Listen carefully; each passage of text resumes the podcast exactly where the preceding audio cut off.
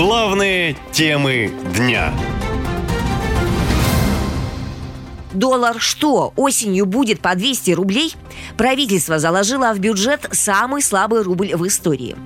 Российский рубль, переживший рекордное падение и ставший одной из слабейших валют мира, не сможет существенно укрепиться в ближайшие годы. Такой прогноз правительство заложило в проект бюджета на 2024-2026 годы. Документ скоро внесут в Госдуму. Согласно ему, средний курс доллара в новом году составит 90 рублей, а к 2026-му нацвалюта ослабеет в среднем до 92 рублей. И это еще оптимистические оценки предполагают предполагают в правительстве. На рекордное падение российского рубля повлияла спецоперация на Украине. И как результат – резкое сокращение экспорта вследствие санкций, отток валюты из страны, ухудшение условий внешней торговли, пишет Bloomberg.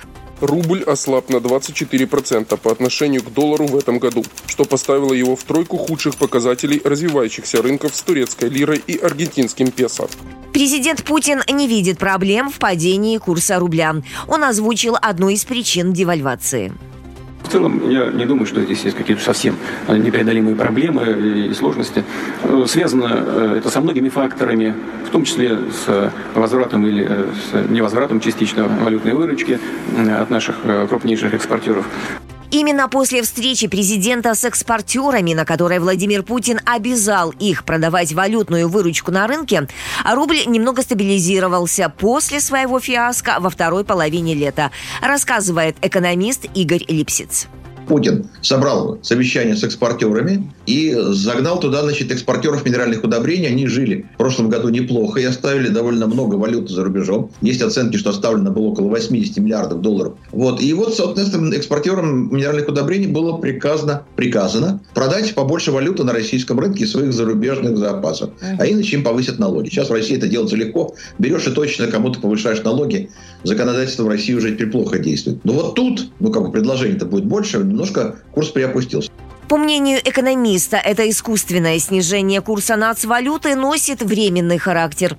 Властям нужно снять валютный ажиотаж и успокоить россиян перед президентскими выборами. Потом рубль отправится в вольное плавание и может достичь 150, а то и 200 рублей за доллар, говорит Игорь Липсиц до мартовских выборов президента курс будут держать ниже 100 долларов за рубль. Это такая психологическая отметка. Политическая, я бы даже сказал. А вот после марта уж что-то может быть совсем другое. Тут уже никто не угадает. Ну, я могу допустить 130-150 э, и могу допустить 200. Такие цифры уже звучат у экспертов.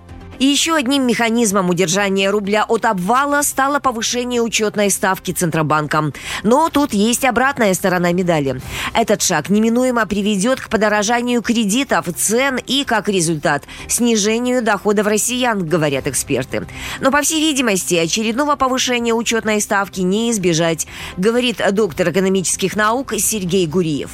Скорее всего, ставка будет поднята и на сентябрьском заседании, потому что российские власти очень обеспокоены тем, что происходит на валютном рынке, именно потому, что простой россиянин видит, что что-то идет не так. Надо помнить, что повышение ставки — это всегда удар по экономике. Это означает, что предприятия э, не могут брать дешевые кредиты, это означает, что дорогая ипотека, что в свою очередь э, бьет по строительному сектору. Поэтому все это не безобидно для экономики, для экономического роста, для, для доходов россиян.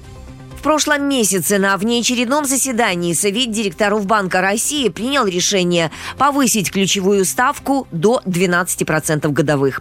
Насколько она еще может увеличиваться, пока неизвестно. Но если это случится, банковские займы и ипотека могут стать для россиян недосягаемыми в силу своей дороговизны. Наша лента. Коротко и ясно.